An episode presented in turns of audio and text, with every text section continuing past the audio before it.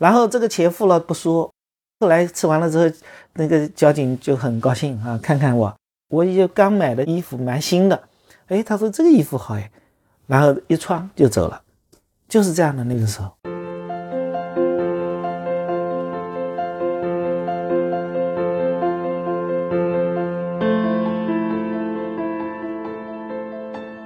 你好，欢迎来到长河问道。今天和我聊天的是一位非常特殊的朋友，也是做摄影师做了非常多年。但是其实在我看来，他做的内容已经远远超越了我们摄影师的范畴，已经是出圈的一个摄影师啊！啊，傅拥军，长河问道的听众好，我也是长河问道里面的忠实粉丝，我好多的节目我都听了两遍。感谢感谢感谢。之前呢，其实我就特别想跟你聊一聊。主要就是想听你讲讲，嗯，你自己的这个成长的经历，嗯，咱们虽然这么长时间了，但是其实你的成长经历这块儿，呃，相对来讲知道一些，但是知道你做司机的事情，嗯，但是不知道你的那个那么辛苦的故事，没考上大学，嗯，货车司机，嗯，修车货车司机，然后警察，又是这个文职人员，然后又到媒体，嗯，做了十五年的摄影记者，十六年，十六年的摄影记者。然后现在，其实你在做的事情是在大学里做老师教育的工作，嗯嗯，对吧？你又现在又在兼着做很多视觉人类学的一些事情。但是我现在给自己的定位是什么哈？其实还是做，我觉得没变，就是说，只不过我没离，好像我没离开媒体，我觉得我这个情节还一直在，只不过就是说我换了一个舞台，我而且我做的就是说比以前更加有深度的。这个这个摄影记者的工作，其实我在想，这个是心理给自己的定位嘛？现在就是比以前更有深度的去做媒体的事情，是吧？你是在互联网时代的嗯深度的视觉调查 工作者，调查者。我觉得作为曾经我们在媒体的嗯都市报媒体的这个摄影记者嗯，有过那么大的一个。嗯，一个辉煌的时期，嗯嗯，对吧？嗯，你看这个，我们是经历过都市报的这个最顶峰的时期的，这一看着它起来，然后又看着它，这个这个这这个真的是哈，是啊，坐就好像坐坐过山车一样，我觉得真的。你看啊，零八年我们后来又去重新读书，我们当时的一个直觉判断告诉我们说，媒体纸媒可能会走下坡路。嗯嗯，当时我们在国内开始推短视频这个事情，嗯，其实没有人相信我们。嗯，我跟景春在推这个时候觉得，对，在天方夜谭，我们我们不会让这个媒体死掉的，嗯，对吧？但当时没有人去觉得这个事情是可能会真的发生。但是你看，等到我们在一六年的时候，嗯，一七年《东方早报》就就没了，关掉了。对，你们都都快，我们稍微好像，因为我们报纸这个稍微有点不一样哈，稍微比别人要来的迟一点，就是说它的下坡路走的要迟一点。嗯，啊，就都快走的迟一点。对对对对，但是其实这也就是三对的趋势是这样嘛，对吧？其实我我当时我们也觉得，现在回过头去看哈，其实这件事情，你你看啊，当时的竞争，比如说大家都关注关注点在什么地方啊？都在同城竞争，是吧？比如说我们在浙江，那都市快报要跟浙报集团、跟跟跟钱江晚报啊、今日早报啊。这些去竞争，其实我觉得那个时候大家都搞错了对象了，是吧？是吧？一个行业对整个就没有了。对你这大家都搞错搞错了对象，这种竞争没用。你要你要直接面对的是那个互联网。对，但是你看科技这件事情，呃，后来呢，有一部分摄影师做了这个动态化影像的转换。还有一部分摄影师呢，其实是做了艺术化影像的转换。嗯，毕竟大家虽然都年轻过，虽然都可以拼，嗯，但是一旦一个行业要是走向消亡的话，嗯，很有可能就就全都下去了。嗯，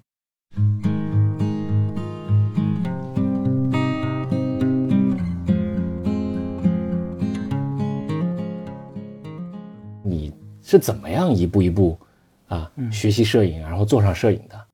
你说一步步走过来，我觉得童年的那些那些事情哈，还是对自己影响会很大的。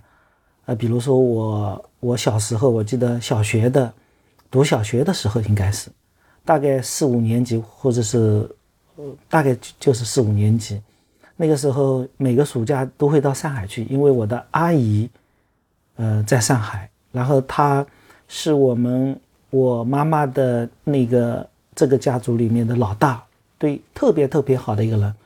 然后我们我在浙江龙游的乡下嘛，条件。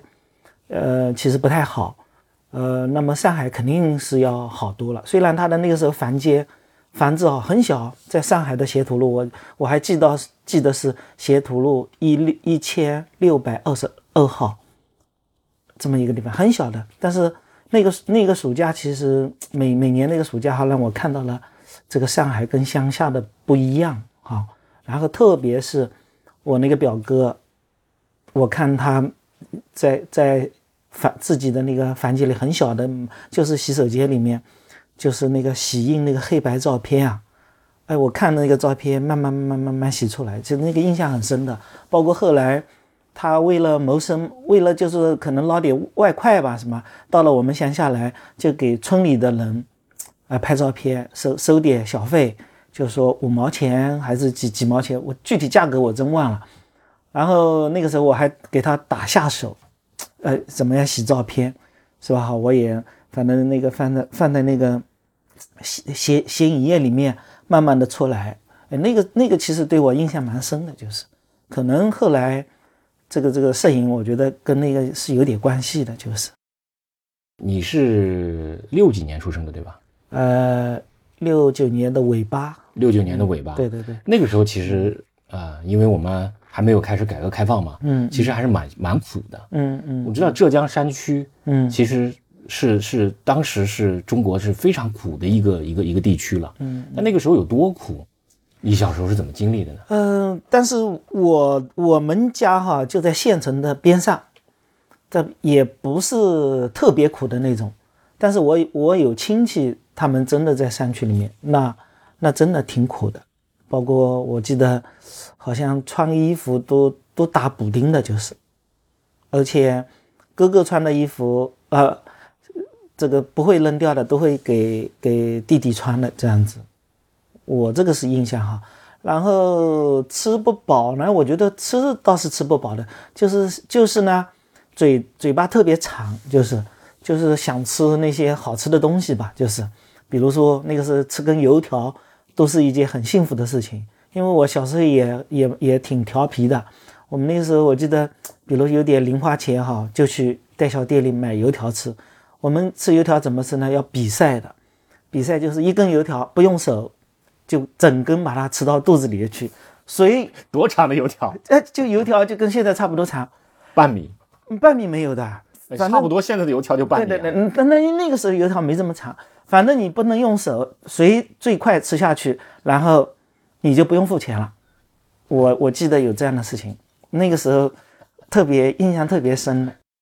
你吃的经常都能赢吗？对，不一定，因为我我当时其实那个呃个子没他们那么高，个子是吧？而且比较柔弱的一个人，我是，还还被女同学欺负的，打架都打不过女同学。但是我跟你讲，我我的小时候我做的一些事情很有意思的。就是我印象最深的哈，因为我家离那个学校是最远的，其实，好，因为自然村嘛，我们这我们家的自然村就在河边的，要到村里面中心最远的。但是我每次呢都是最早去的，为什么最早去啊？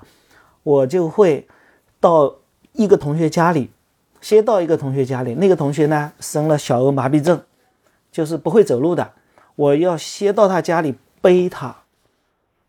背到学校，我我学了一份做好事，所以说，那个小学这么五年下来哈，我虽然不从来没有那个那个学习成绩不是很好，但是我每年都会评我学雷锋积极分子，你知道吗？真的坚持了这个，真的是。你那时候多大？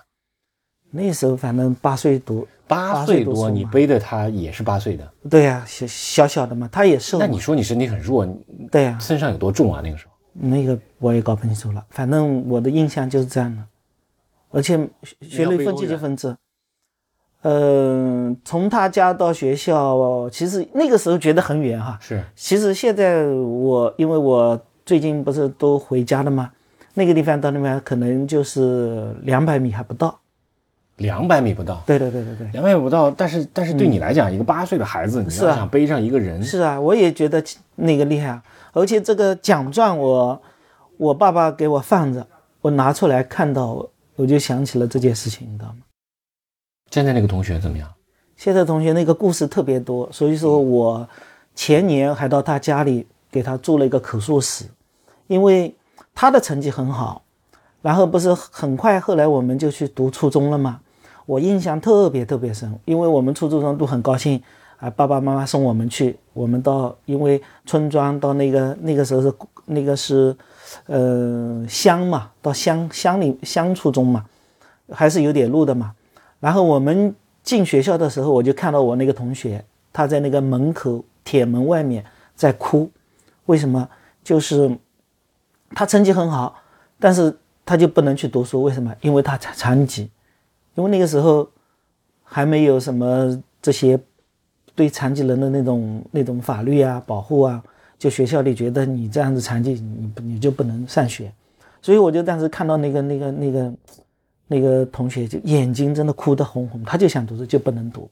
然后我那个同学，他后来其实很很传奇的，就是我们读书了，他后来他就去了补皮鞋，到了我们衢州的巨化集团，在那个街头就给人家补皮鞋，补皮鞋哇很赚钱嘛。然后后来又开了这个干洗店，就成了一个老板，然后也也娶娶了老婆。我记得我们读高中的时候，他好像他就娶娶了娶了老婆了，很好，就觉得他是个大老板了。然后来呢，好像又发生了什么事情，又一贫如洗了。反正这个经历很复杂，我我今天不不把它展开嘛。后来他又当了乞丐，又他乞丐好，就是说做乞丐唱歌，就是那种乞讨的，乞讨的他去过，开始不想在本地乞讨嘛。他就去了广州，包括甚至到了泰国、东南亚一带。然后这个乞讨的经历里面，我那天跟他讲，他说我们乞讨以最乞讨的人，大家也会在一起嘛，都住在一个地方。他说最最最痛恨的是什么人呢？就是抱着婴儿乞讨的人。不是我们也经常看到吗？会抱一个小孩，然后这个这个这个他睡着吗？他说这个婴儿他们真的有人就是雇佣来的，或者是买来的。然后晚上呢，他们不是大家为了便宜都睡在一起的嘛？他们那些乞讨的人就就是婴儿的，就是晚上不让小孩睡觉，就是用他要睡了就针刺他，真的是这样子，或者是掐他，然后白天他就拼命就睡得像像像是像像叫不醒的人一样嘛。哎呀，我觉得我这个同学跟我讲的，以前只听说过，但是那天跟他碰到之后，跟他这样子聊起来。我觉得让我特别，我觉得这个同我这个同学的经历哈就特别好，所以说我有有一年过年回去的时候，我就专门给他做了个口述，哇，那个经历是很多很多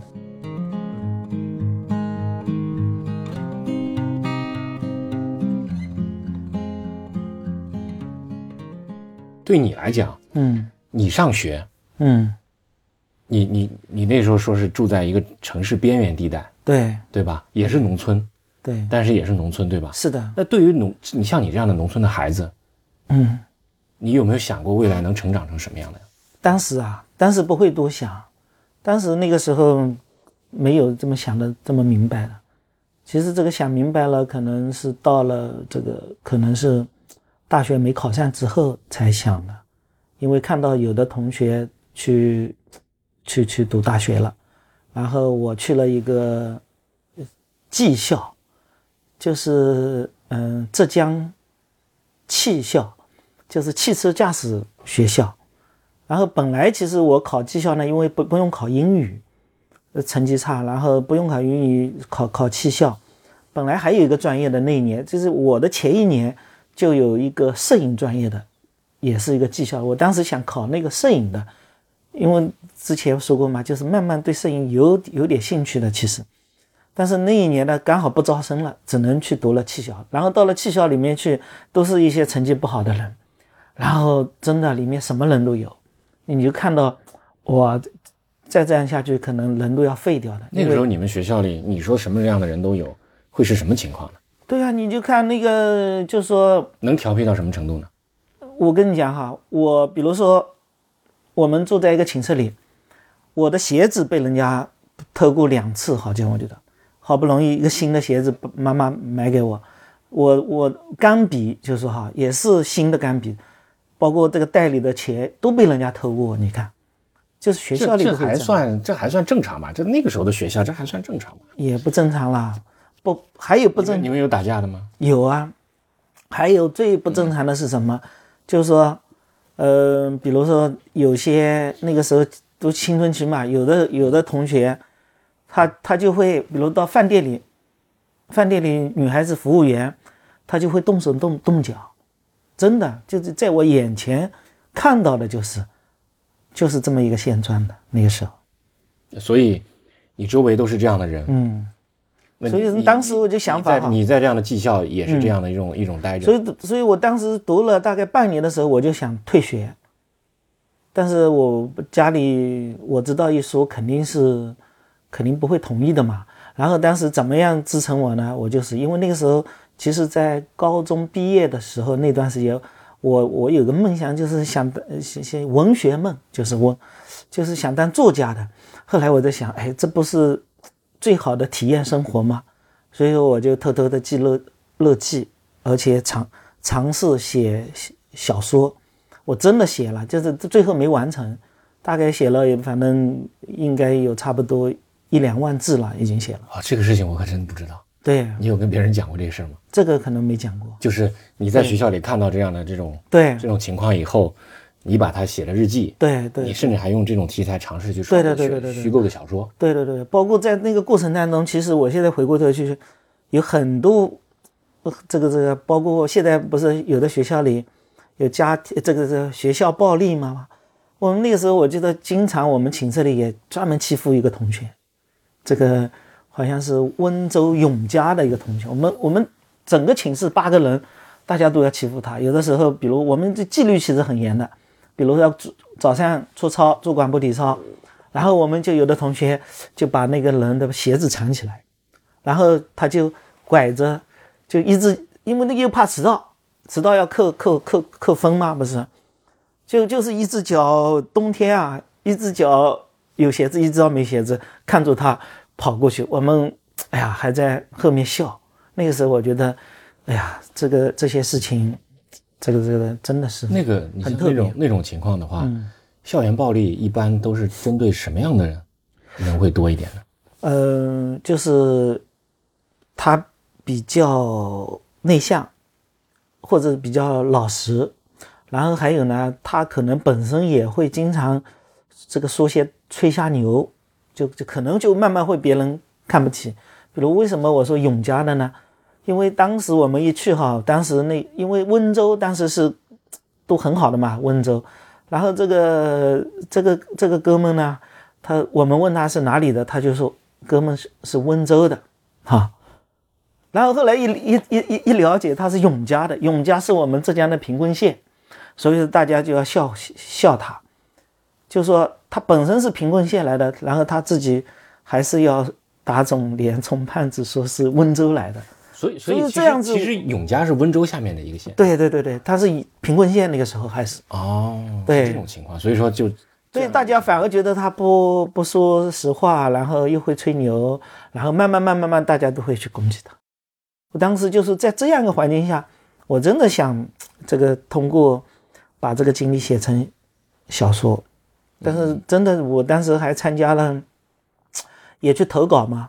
投稿，但是呢，就是小小说，我发表了很多篇，在我们当地的报纸，包括杭州的一些副刊上，杭州报的报纸的副刊上发过了，大概陆陆续续十几篇，不到二十篇有，啊，小小说。但是我一直就是说，因为小小说毕竟好像是个小品一样的嘛，我我很想发表这个短篇小说、中篇小说，但是投出去都石沉大海。呃，石沉大海。然后我还参加了当时好像四川青年作家什么那种那种康寿、函授的，也去学习，希望通过那个康寿学习一些写小说的技巧，但是后来还是没成功。啊，所以其实你你那个时候还是有一种文学梦在里。有，嗯，这包括到现在都有。你看周周围身边的人像你跟你有同样梦想的多吗？嗯，不多，一旦有几个。所以说我后来我们专门，我记得在读汽校的时候，就在就在我们老家龙游有几个文朋诗友，这个就就还办了一个刊物叫《小男孩》。为什么叫小男孩呢？我们那个钱南江。衢江嘛，边上有个镇就叫小南海，风景很好的，就是现在的龙游石窟。那个时候龙游石窟还不知道，就小南海。然后想想，嗯，这个北京有个中南海，我我们小南海也不错。小南海，对对对对。哦，我听成小男孩了。对对对，小男孩更好。对对对对对。啊，是这么一个情况。对我我还我们几个人还办了那个刊物，然后前段时间有人还居然那个刊物还在，有人发了张照片发给我，他都说，傅老师，你你之前。的刊物是，嗯，这个时候你你开始训练了自己的一种嗯思考，因为你写小说，你总归是要对社会有一个对有个再认识再提炼，对不对？这个时候你的文学思维嗯。是是被训练出来的，嗯嗯。啊多多少少多多少少是有一些对吧？嗯，那你这个时候又是你在你的人生成长过程中间最最黄金的时期，对技校那个时候也就是没上高中吧？高中高中。毕业啊，高中毕业了以后上的技校，嗯，对吧？那在这个时候，就相当于是我们在读大学的时候，你在读技校，对，但是对你的世界观的形成还是是的，这个有用的，我觉得。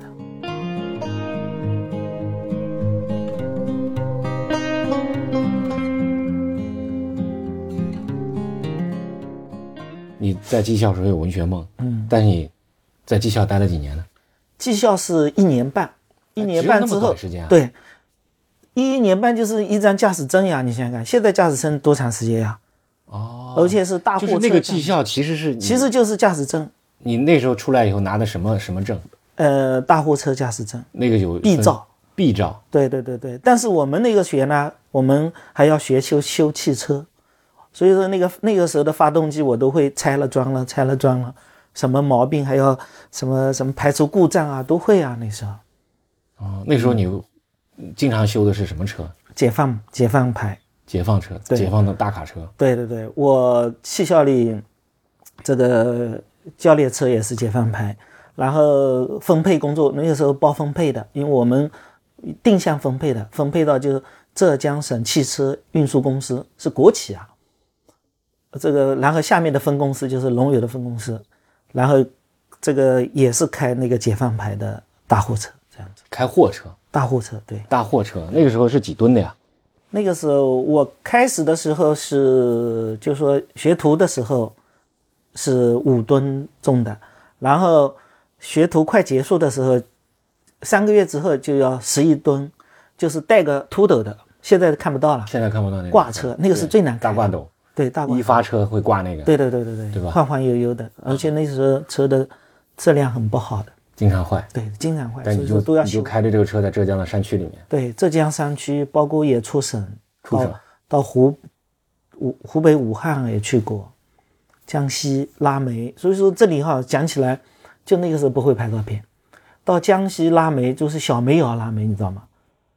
看到的镜头现在看去都是那种小煤窑里，你看那个煤矿里出来黑乎乎的，然后身上背着煤。人人跟煤一起就站到那个秤上，秤上去称，然后边上的老板在记。那个镜头不是看到过，我们也有了。对我们有摄影师拍到。对，有人拍到过嘛？好像于文国老师还是谁？嗯。所以当时其实你看这些那时候就不会拍。还有到温州，到温州那个照片，我觉得都在脑子里。以后比如说有机会要拍电影哈，我觉得一定要把它放到荧幕里去的。就开电影，就是呃那个到温州的路上哈，就是从龙游、金华、丽水，然后再再到青田到温州，那个路又差。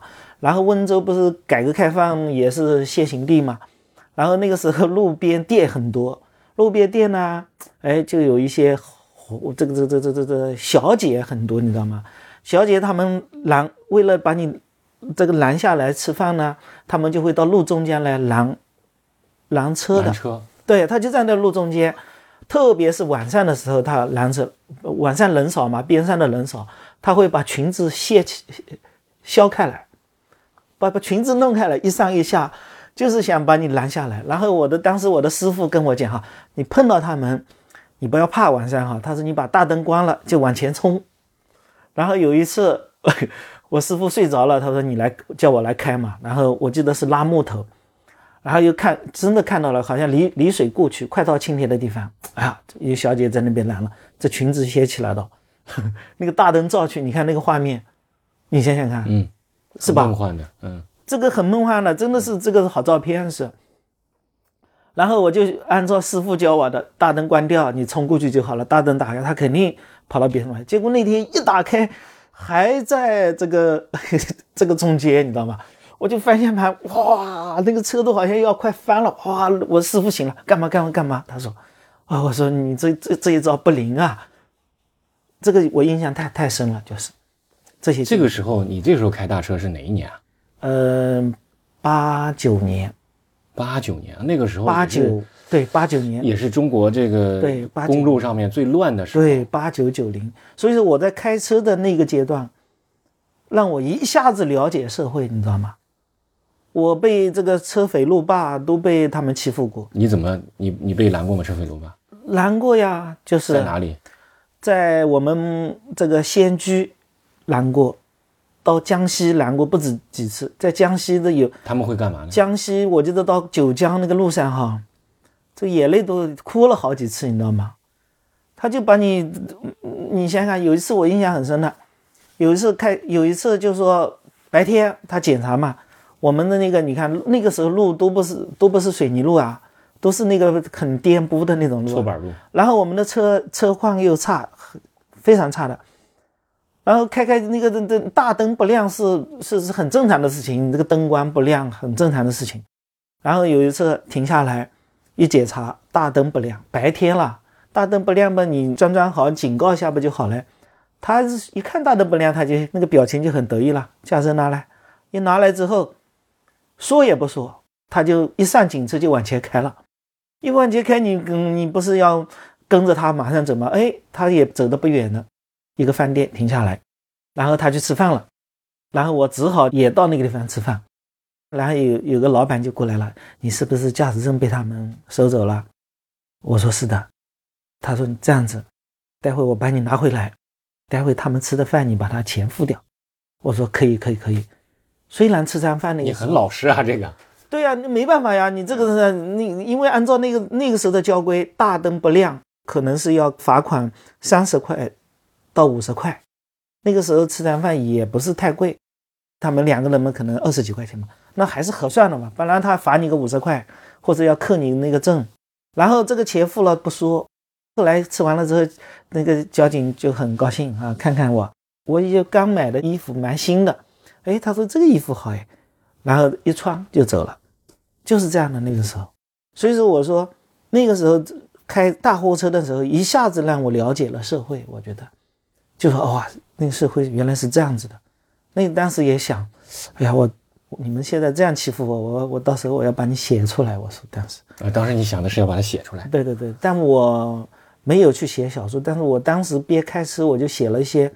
那些有点像杂文一样的东西，然后在在浙江交通报上登出来，还头版登出来，就讲你这个坐货车司机对坐货车司机碰到的一些问题，比如说，经常我们开始那个轮胎就会平白无故的被那种钉啊戳破，然后就是那些补补轮胎的人，他他会是在路上撒撒钉子，你知道吗？然后那个路上哈，包括。晚上也疲很疲惫很疲劳，我们有的时候会在车上睡一下，靠在路边。结果待你醒的时候，车上的那个备胎油布，就是我们每个车不是要下雨不是油布爆炸吗？那个也要好几百块钱呢，都被人家偷走过的呀。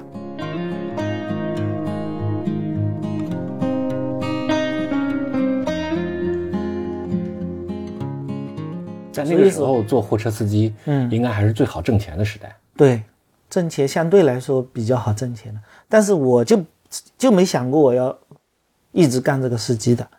但是我呢，我既然我做这些事情，我就都会很认真。所以说表现也蛮好的。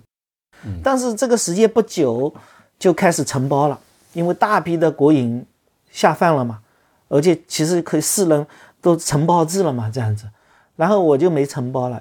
那个时候正好他们看我就是工作比较认真嘛，正好当时的交警队要招人，招什么人呢？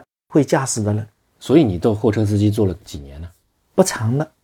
不长满打满算可能一年多一点时间，一年一年半时间左右啊，一年半也足够让你对，但对整当时中国社会有一个清醒对，一下子就一下子就说你从校学校一下子进入社会了，而且接触到的方方面面的人，呃，比较复杂的社会。你那时候跑车跑最远的地方是哪里？呃，可能就是武汉吧，武汉那一趟印印象很深的。要跑多久？来回三天，大概来回三天。嗯，武汉那一趟也是哭着回来的。为什么到了武汉之后，你想想看哈，这个到了武汉之后呢，就不是要问路吗？我是拉那个笋罐头进入武汉之后，不是进城吗？要办个进城证，然后办进城证呢，我就问那个交警，因为那个时候快要下班的时候，正好，哎，我就说我我送货的这个地方路线怎么走？他一看啊，我我我带你去。哎呀，我说今天碰了个好交警，他就坐到我那个副驾驶室。开开开，路上他就问我拉什么，我说我拉罐头，哎呀，他说我喜欢吃罐头，然后我说这个还是生的罐头，要加工过的，他有点就有点不高兴了。后来开开开开开，开到开到那个地方，他说到了，他说我给你带路，你给我，你我罐头不给他嘛，看嘛，因为我罐头给他的我就赔了嘛，不是要赔一好像反正几十块钱肯定要的。然后他说：“你你买买包烟给我抽抽。”然后我想想，我就下去到店里买包烟给他抽，他就走了。他说：“就到了嘛，拐个弯就到。”结果我开过去哈一看，根本不是这个地方。所以说你看啊，觉得这个社会怎么是这样子呢？就是没有基本的信任。对，所以说我后来当交警，我就当的特别好。我说我要当交警，我要做就做一个好交警，我要不罚款给他。但是后来发现有任务的也是。那个时候，反正现在也可以说了嘛，反正那个交警大楼要他要盖那个大楼，可能都要靠这个罚款。但是我还是蛮坚持自己的。做交警做了几年？交警做了大概一年，差不多一年。因为我后来也也也不想当了，因为我觉得太机械化了，就是当时觉得，而且加上有罚款任务，所以说你你的，我觉得可能你自己从小。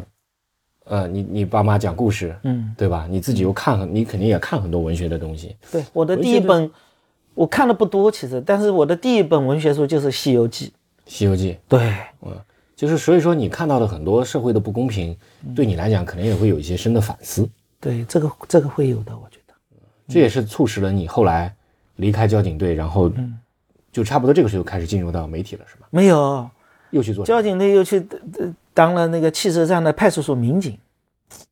哦，你抓小偷还在哦？你抓小偷？对，抓小偷在汽车站里抓小偷。对，我那个时候我觉得我经常我有这个，我跟好多人讲过，就是抓小偷呢，因为小偷太可恨了。我亲眼看到，就说有有一个人，他家里母亲生病，然后他卖了自己的猪，借了钱三百块钱，带着母亲要去龙游那个医院去看病，结果。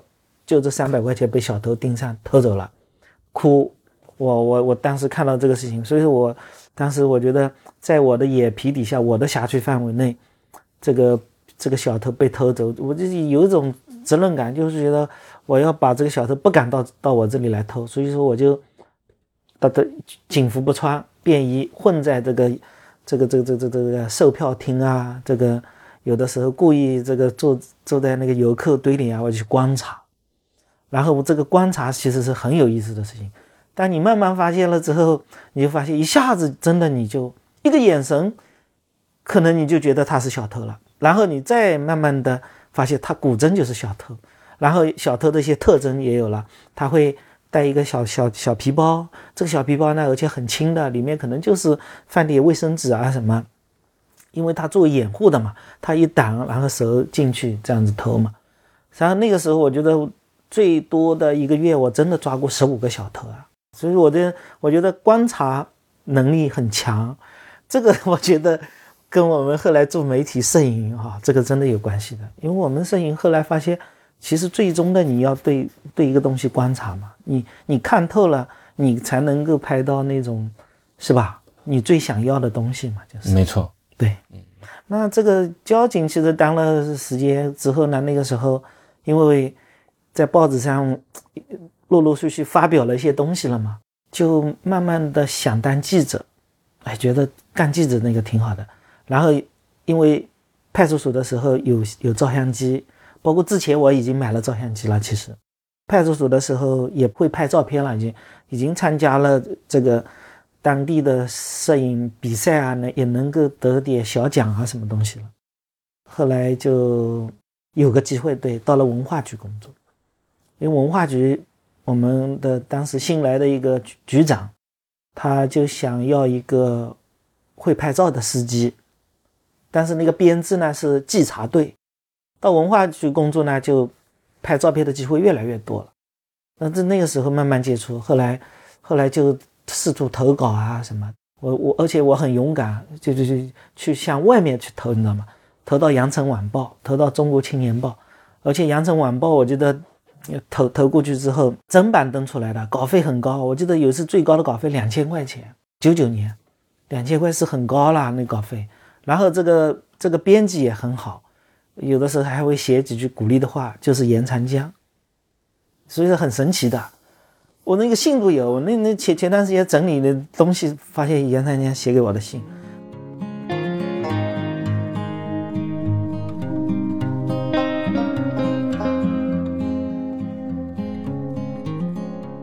这种方式跟外面的摄影对，就就连接了，连接了，连接了之后，我觉得后来因为有了这个基础，后来就又到了龙游报社。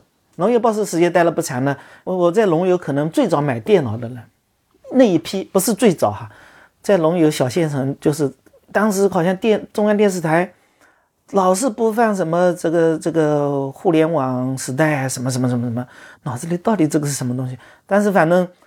我就就就买了个电脑，扫描仪也买了，为了投稿方便嘛，就是。然后后来有一次上网，翻到看到一个这个这个一个一个招聘广告，一跳一跳一跳，一闪一闪的照片，一点进去，哎，都市快报、杭州日报招聘都市快报记者、摄影记者。然后里面呢，这个就是说也没说对文凭哈，反正是也没特别提，就是说有只要你有什么。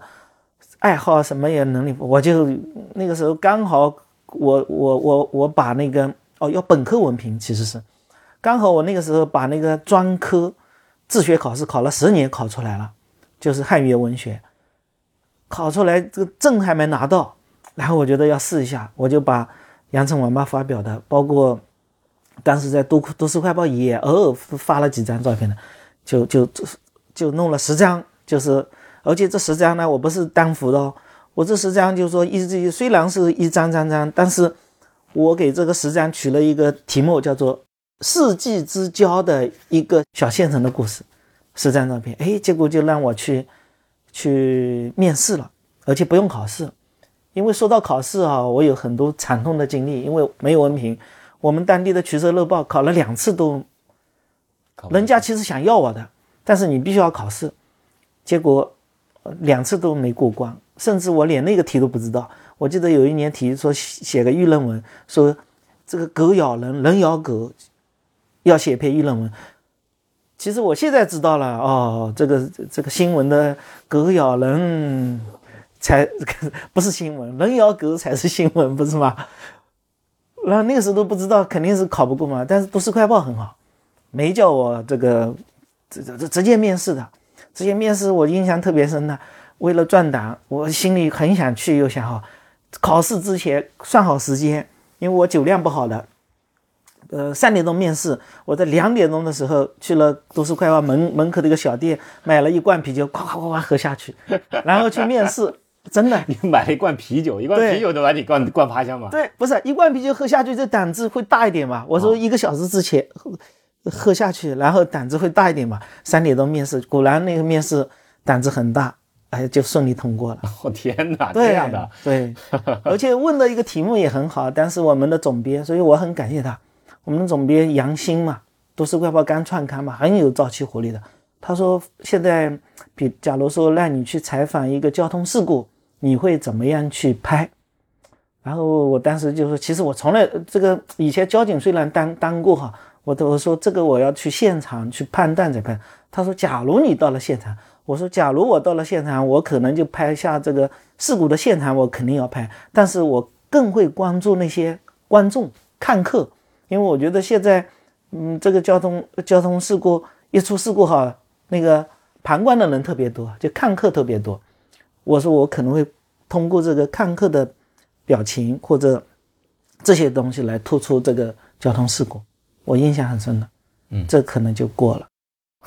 就面试就这一个题目就过了。对，我哎，但那还问了其他的啊，我也聊到了。我说我喜欢写小小说的。都市快报创刊是哪一年？这样，一九九九年的十二月份创刊的。我去的时候刚好是二零零一年六月份，刚刚创刊的第二年，那时候都市快报已经在杭州算是打下一片天地了。对，刚好就是就是正好要超越别人的时候，所以我们那时候进去说。这个我觉得这个都市快报也很神奇的。我是六月份去的，然后到了年底，我就是集团的先进，报社的先进。哎呀，我觉得以前工作过这么的这么多单位，是吧？哈，其实前面你看，我从八九年工作到这个二零年已经十年了，从来也去过这么单位，那从来没有你在一个到了一个单位工作半年，他还给你先进，给你这个集团，我觉得这个是对我鼓励很大的。所以说我当时我觉得你只要认真去做，努力去去去做，而且都市快报也是它非常讲究创新的，就是，所以我当时来很用功，每到了我我一我就既然到了杭州了，我就想留下来嘛，因为开始的时候是实习，呃见习记者，你知道吗？包括我我要去单位的话，我觉得我当时龙游报的那个领导也很好，叫余怀根，他说傅老师这个机会好了，你先去。万一你不想待，他其实就就说，万一你你你你留不下来，你还是回来，而且还我去都市快报见习的三个月的时候，龙游报还给我发工资的哦，真的很好。我觉得一路上过来，一些一些人碰到的都都对我挺好的，但是我都市快报三个月之后，我就一下子变成主力记者了，因为我我的很多的照片视角跟人家不一样，明明简简单单东西。照片都上了头版，就是，就比如说彩排，那个时候杭州有西博会，西博会不是，嗯，都有彩排的吗？彩排我就去拍，拍了别人可能拍彩排会拍那个彩排的镜头好看啊，但是我那天那个天气特别冷，是吧？我就拍了一群演员，这个很冷，就大家几个女女孩子就互相取暖抱在一起，我就拍了，我觉得这个当时很，我觉得一个是。这个又很可爱，然后又很真实，那大家抱着抱在一起，然后我就拍了这样的片，拍了这张片，我也没想到，我也放到那个图库里嘛，我没想到会用这个照片，结果第二天一看，头版很大用出来，然后跟其他的报纸一一比哈，确实我这张照片特别吸引人。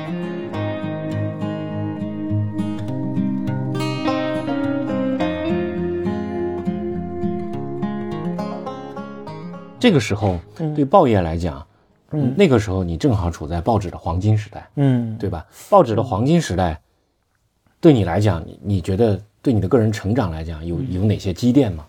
特别好的，就是说你可以没有后顾之忧，你做这些事情，你想做的事情，你就可以去做。那确实也是这样子。包括我觉得像我这个基础比较差的，包括基本功也比较差的，虽然我爱好文学。但是你看我我我的自学考试要考十年汉语言文学，有两门功课就是一直考不，考了好几次才考出来。古代汉语、古代文学作品学是两门考了好几次，其实技术比较差的。但是正因为一次次去考，可能慢慢慢慢慢慢有点有点懂了。然后到了都市快报之后呢，有一群优秀的同事，我当时经常跟一个同事，就我们那年一起考进去的那个人。现在是总编了，叫胡宏斌，但是经常跟他搭档去出去采访，呃，他有经验，他是杭大，嗯，这个这个这个这个毕业的，然后他以前在电视台有从业经历，我就看他的采访，他的问题的一些问题都非常的精准的，然后一件很无聊的事情，他会把它写的非常有生动有趣，有血有肉，就是说，所以慢慢从他这里我就学了很多，包括写作也好啊，拍照片也好啊，我们搭档了很长时间。其实我觉得这个这个跟都市快报一一群优秀的同事哈。我让我这个这个成长很快的，我觉得，再加上后来也是两千零一年的时候获得了一个中国十佳青年摄影记者，就是贺延光老师主持的《中国青年报》，这是最后一届了，后来届也没办了。得了这个奖之后，就认识了很多人嘛，就是。包括柴继军啊，反正一一大帮人，看到他们，他们才是这个真正的记者呀。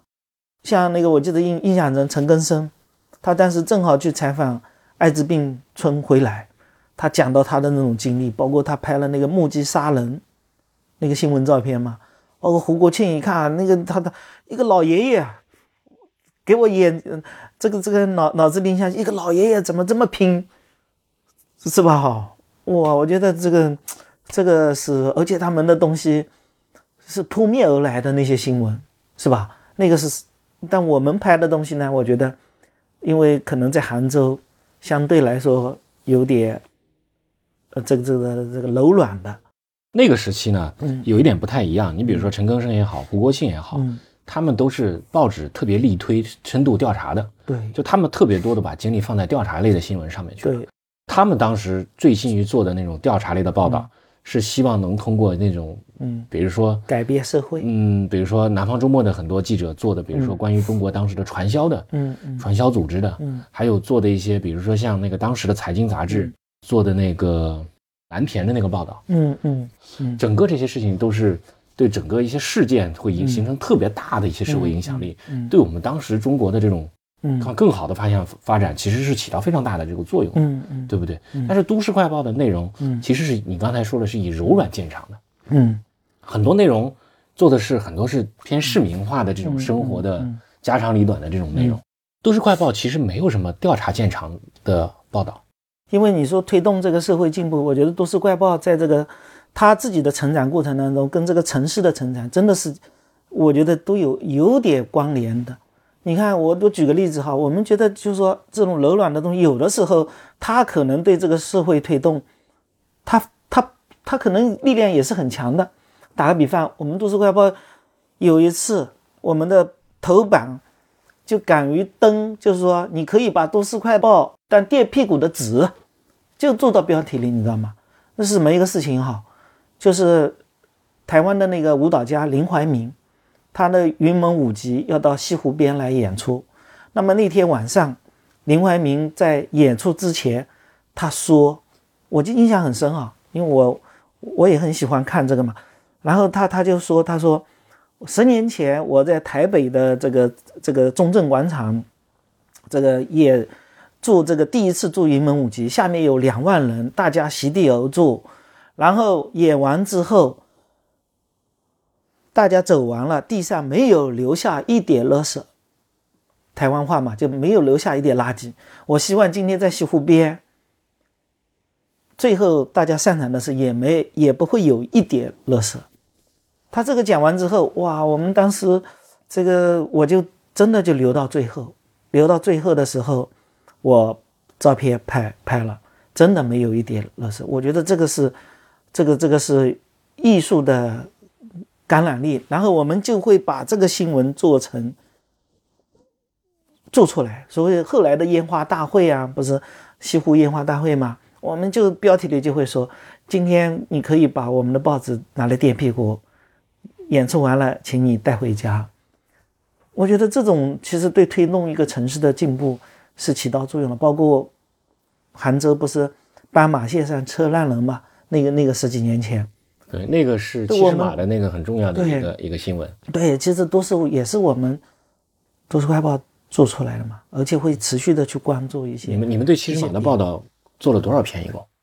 做了挺多的，还有但那个时候那个时候还受批评的，嗯，就是炒得太热了嘛，嗯嗯，哎，我们摄影记者。但是那个事件之后，通过你们的关注，嗯，现在全国的城市，嗯，遇到这种，嗯，斑马线的时候，对，车现在全部都停下来。了。对，杭州做的比较比较早的就是。没错，对我后来也是因为开车到杭州，嗯，呃，从杭州这边。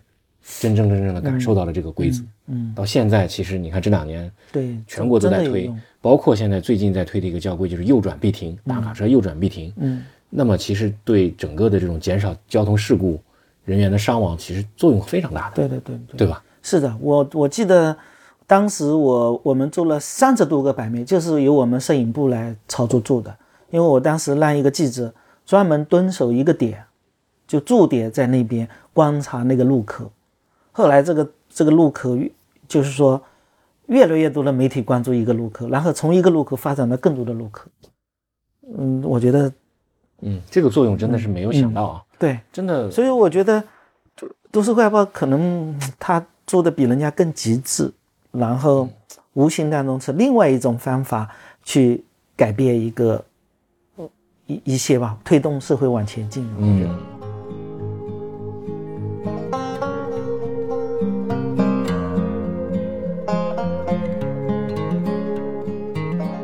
还有什么你在《都市快报》参与的特别有意思的报道？因为我觉得这份报纸就是这个特别不一样的气质，呃，是跟我所在的报纸，嗯，其实是有很大的这个对不一样的。就是我们那个时候特别热衷于国际事件，嗯，就是我们会派记者去出国去做很多报道，进入到全球领域，因为我们的报纸定位就是要让带给上海市民是一个国际化视野的这么一份报纸。但是其实你看，那个伊拉克，那个美国打伊拉克的时候，嗯，中国好多报纸都去了，嗯，呃，包括《华商晨报》也，华商也去了，对对对，对。吧？那央媒其实去的人也挺多的，广州的媒体去的也很多的。我们那时候还没成创创刊，所以说我们没有去。但伊拉克的时候我去了，你去我没有去伊拉克，但是我去了伊拉克人在中国最多的地方，义乌，义乌，我就那几天就。就跟踪他们拍了一一个一个一个专题，很有意思的。但是但是在义乌能拍到什么呢？哇，那也很有意思啊！他们的他们之间互相看那个信息，一些虽然我看不懂哈，也是伊伊拉克文的，反正转来转去。嗯。因为那个国家国家在那边战争，他们这边其实很焦虑的，因为还有很多的亲人在那边。你刚才讲到，我突然让我回忆，也是跟车有关的，那那个影响也很大的。就是有一次，我是采访另外一个事情回来，就是非典过后吗？不是当时说元凶是骨子里，对吧？然后这个杭州桐庐有个人本来是想靠骨子里发财的，结果骨子里就要把他活埋掉嘛。然后我就拍这个新闻，然后回来的时候呢，碰到就是说那个时候城市里经常自来水管破裂啊，什么那个水积得很满。嗯，然后那个水很满，我就下去。下去的时候，这个就看到一辆宝来车远远的过来，好像没有停的意思。然后边上正好有个大姐在骑，在在在在拖着一个自行车。然后我就好像预感他可能会越开越快，结果真的是那个水很大的，哗就把那个那个那个大姐借倒了。借到之后，其实我我当时也很气愤嘛，谁也借到我了，我也追那个车，他车车开走了。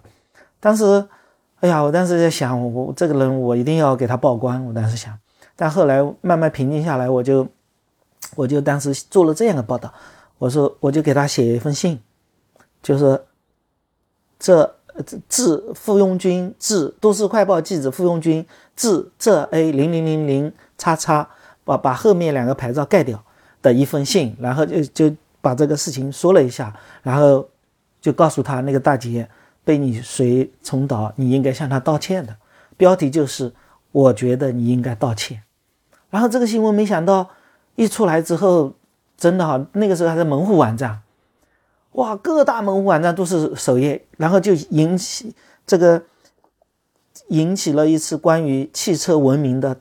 讨论，因为这个时候汽中国正要开始进入汽车时代，真的是大讨论。那个，嗯按按照现在就是就是可能就是这个这这这这个火的不得了的，就是这是哪一年？零零三年还是零四年？零三年。嗯，哦，零三年刚刚快要进入汽车时代了嘛，我觉得。然后那个事情，就是那个很有趣的，那个司机真的后来打电话来道歉了。但是道歉了之后呢，他到下午又给我打电话骂我了，就说傅老师，这个呃傅永军，你你怎么把我的电话号码都公布出去了？其实那个时候就开展了人肉搜索，也是最大的一次人肉搜索了。有人就虽然我盖了两个牌照，人家就把他这个车违章几次，在哪里违章，他的。每天的行驶路线、家庭地址在哪里、电话号码在哪里，甚至跟跟什么单位做生意，都都公布在网站上，人肉搜索，就是被人他被人人肉。对对对对对对对，所以说那个事情也很大的，而且像这样的事情，我觉得它是对一个城市的行车文明是会有推动作用的，真的是这样的。后来我碰我碰到很多的认识的朋友嘛，他看到我那段时间哈，他说他说。父亲，我现在开车都开得很慢了。他说，因为那个时候确实是啊，你仔细想想，开有的时候下雨天，大家都会着急，是吧？哈。但是我觉得这样一次事情之后呢，诶，真的让很多人下雨天的时候，他会更关照到边上。这的确是用了一种柔软的方式，让更多的人对这件事情有了一个嗯非常警警觉的一个作用。嗯，对。但没想到这件事情产生了另外一种一种暴力。对，所以说都是没想到的嘛，就是，嗯，当时引起了一个事件，嗯，那个时候零三年、零四年，其实那个时候对网络暴力的事情还不多的，不懂，不多的，不多的，那时候还是门户网站嘛，就是留言嘛，所以后来我就还截了很多的图，那些留言我都还在，特别有意思，其实回过头去看，嗯，这种柔软的这种内容啊，所建立的这种市民化的这样的一种一种一种表述方式，这种柔软的方式，嗯。就像你说的，的的确确，回过头来再看，还是对社会的进步对起到了很大的肯定的改变的。嗯。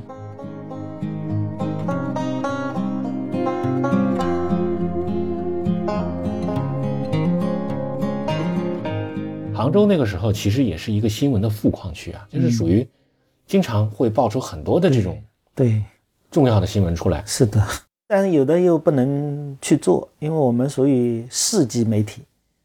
好多就通知就有市级媒体不准怎么怎么。对，但你市级媒体你们可以做杭呃浙江省的嘛？但是后来也越来越严了，好像。嗯，不能碰了。嗯。啊，那个时候你们出出省的内容做得多吗？也，但大的事情都会去呀。汶川地震你们去了？我去了也后来。汶川地震去了。嗯。但你汶川地震其实已经不在都市快报了。带出都市快报。你那时候不是去北京了吗？我又回去了。哦，你那时候已经北京回到北京待了一年，我就回去了。那你现在前面这几份工作都是一年多啊？对，在刚刚毕业以后。对，是是不是？是的，但在都市快报时间待的最长的，嗯，待了十六年。十六年。嗯，就中间离开了一年。我我去去北京，当时就是因为我觉得，哎呀，这北京奥运会快要来临了，因为是那个是零五年嘛，零六年。奥运会快来了，那我觉得想去有更大的梦想嘛，就是说应该，因为当时就有个想法，哎呀，我要记录中国，可气很大的，而且那个时候脑子就想好了，我要出一本书叫《那么中国》，因为但之前在杭州的时候，我出了一本《那么西湖》，比较成功的，然后就就是我觉得应该总要有点梦想嘛，那么。那要拍中国必须到北京呀，然后正好他们邀请我嘛，吹波，哎呀，我想想也挺好的，嗯，那就去了。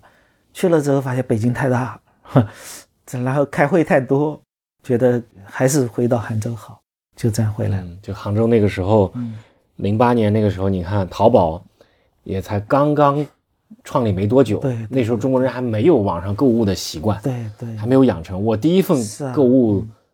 大概就是在那个时候，零零七年。嗯，是啊，真的很快，对吧？当时看到淘宝，看到经常还在都市快报做广告啊，还有看他们怎么阿牛过江，不是从这边要到钱塘江那边哈，真的看着他。那时候互联网热潮在杭州这个城市兴起的时候，你没有想过要跳到互联网去吗？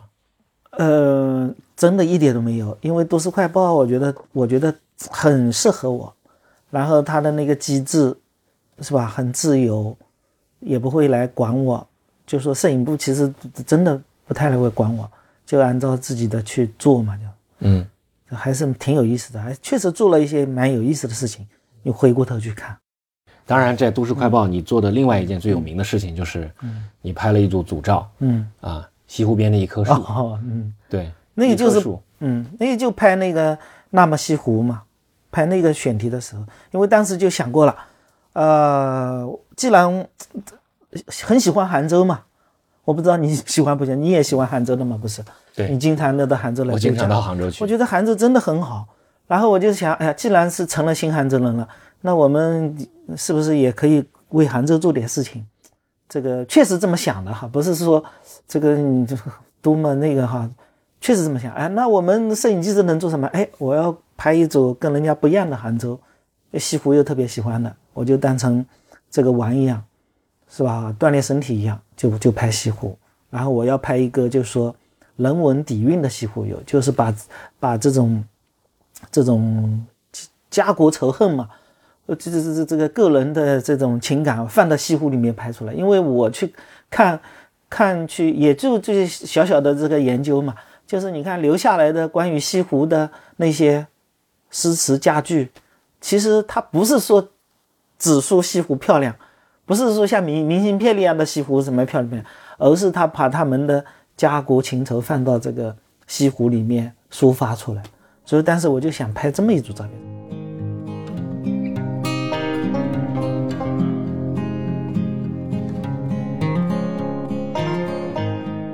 这种职业身份的这种转换啊，嗯，你觉得这种转换的过程，你始终你能做得很好的一个原因，始终坚持的东西，嗯，最可贵的地方是什么？嗯。你有思考过这个问题吗？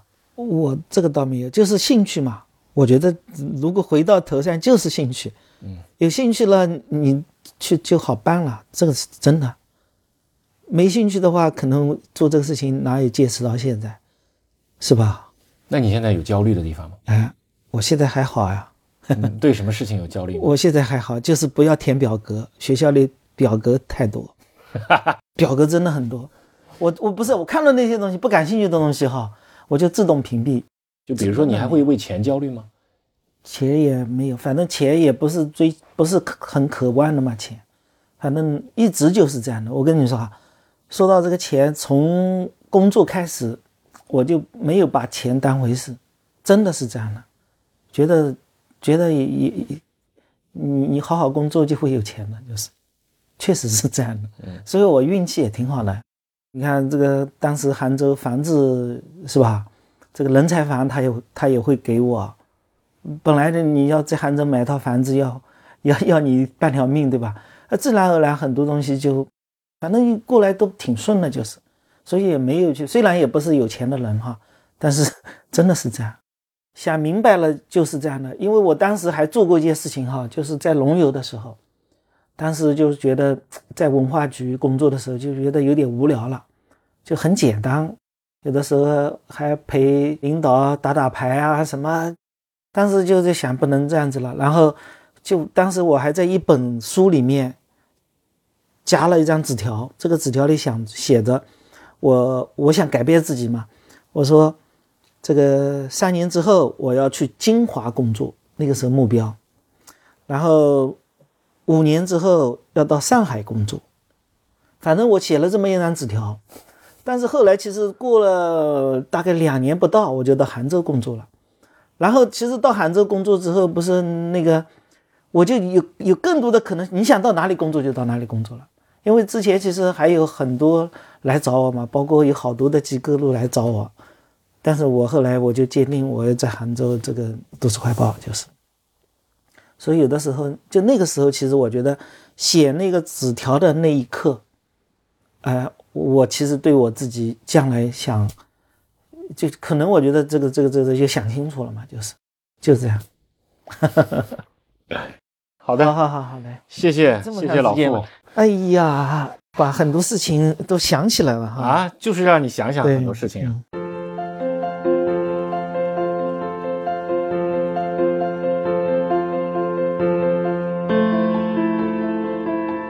你现在收听的是《长河问道》，这是一档学习和探索型的节目，由麋鹿学研社和篝火故事联合制作。我们关注技术驱动下的社会更新，我们寻找那些能够快速自我迭代的实践者，我们发现那些能够给人们的生活带来改变的创造者，和他们一起去学习、实践和分享，一起去探索社会更新之道。长河问道会通过音频、视频、直播、系列课程、线下活动以及更多的互联网创新方式，与你与更多的人们。分享我们的思考和实践，谢谢你的参与，我们下期再见。